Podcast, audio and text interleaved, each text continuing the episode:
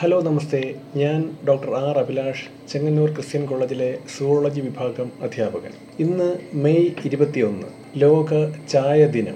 തേയില തൊഴിലാളികളെക്കുറിച്ചും ചായ വ്യാപാരത്തെക്കുറിച്ചും രാജ്യാന്തര തലത്തിൽ ഓർമ്മിക്കുന്ന ദിനം. ചായയുടെ മഹത്വം ചെന്നെത്താത്ത നാടുകൾ ഇല്ല. ടീ ഷായ് ചായ് തിയോ ചായ ഹെർബറ്റോ എന്നൊക്കെ നമ്മുടെ പാവൻ ചായയ്ക്ക് വിവിധ രാജ്യങ്ങളിൽ പേരുമുണ്ട്. Black tea green tea oolong tea white tea fermented tea yellow tea എന്നിങ്ങനെ വിവിധ തരം ചായകളും ഉണ്ട്. ചായ കുടി ഉത്സവങ്ങളും പ്രശസ്തമാണ്. Sydney tea festival Assam tea festival Bengaluru tea festival തുടങ്ങിയവ ചിലത് മാത്രം. ചിരട്ട ചായ തന്തൂരി ചായ മസാല ചായ. നമ്മുടെ നാട്ടിലിപ്പോൾ ചായയ്ക്ക് പല മുഖങ്ങളാണ്. ലോക്ക്ഡൗണിൽ എല്ലാവരും വീട്ടിലിരിക്കുമ്പോഴും ചായയുടെ ഉപയോഗം കൂടും. അടിമാലി മൂന്നാർ റൂട്ടിൽ ഇരുട്ടുകാനം എന്ന സ്ഥലത്ത് ഒരു കട്ടൻ ചായക്കടയുണ്ട്. പേര് ടീ കപ്സ് ഒന്നും രണ്ടുമല്ല അറുപത് തരത്തിലുള്ള കട്ടൻ ചായകൾ ഇവിടെയുണ്ട്. T S Meghanand Eldhose Zacharia M G Rajeesh